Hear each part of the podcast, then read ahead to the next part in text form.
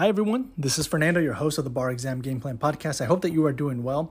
And today I wanted to talk to you about a little tip focused on research in how it is that we are able to really have information stay in our brain for uh, longer periods of time. And a lot of times, I know when I was an undergrad, one of the things that I used to do is try to cram information the days leading up to the exam, right? And I would, you know, basically tell myself, okay, you know, if I study intensely a few days before, I should be okay. Um, the level of information is not, you know, as as intense. And you know what? That way of studying it worked for most classes in undergrad and you know it was it was okay when i went to law school you know i remember the weeks leading up to final exams uh, were really intense right? So if you look at it in that way you know um, in undergrad you were cramming for a few days before an exam. For law school you're cramming for a few weeks before final exams.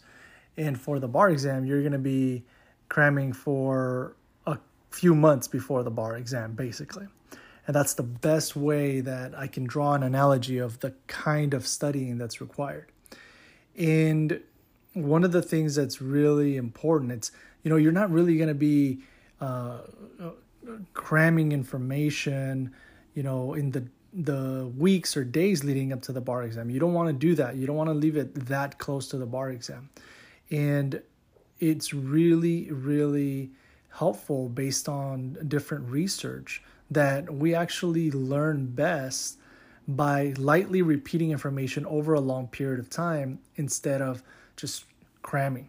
So, even if you just study very intensely a few weeks before the exam, it, probably is not going to be enough.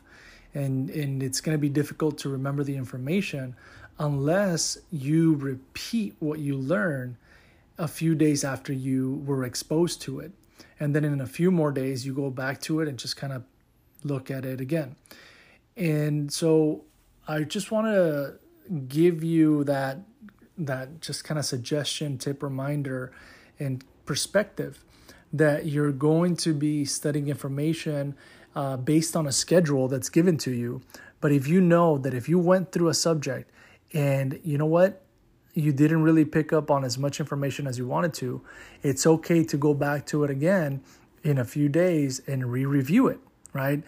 That's what ends up making the the bar exam preparation period really difficult because you're trying to make decisions constantly as to wait, what information should I go back to and what information should I learn, and um, that's the piece that ends up getting challenging. But um, have a plan for that you know figure out how it is that you're going to go back to information.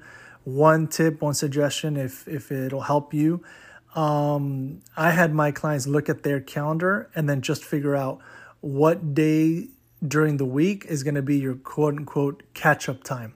So even if you have a, a, a, class that you need to go to even if you have a session that you need to go to just you know you can you can either cancel it or skip it and turn it into catch up time? Or if you you're told like oh you have to review this this uh, long outline switch it and make it into just a 3 hour 4 hour catch up session period where each week you have that for yourself and it just kind of makes you feel less pressured because you know that if you miss something you have a set time each week that you're going to be able to review. All right? All right well i'll leave you with that and I look forward to catching you at the next episode. Take care. Bye. This episode is brought to you in part by Juno, the collective bargaining group here to get you the best rates on your student loans. To learn more, go to barexamgameplan.info and click on the Juno logo.